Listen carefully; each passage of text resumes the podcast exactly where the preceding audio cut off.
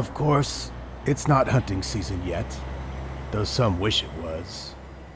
And it's the same thing every year, deep in the western part of PA. Right before the season arrives, the deer run wild along I 80, mad wild, racing and scampering just off the shoulder of the road. A warm year caused all the mating, and all the mating caused all the baby bucks. And this year, well, it's at an all time high.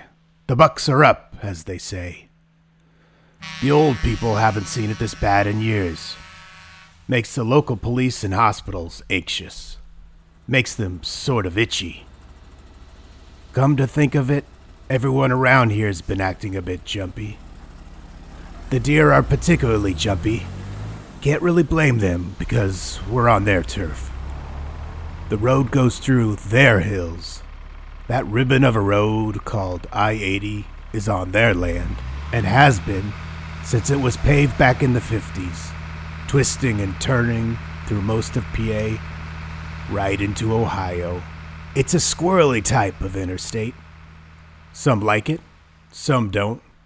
I certainly don't. But everyone has to drive it at some point if they ever want to get anywhere.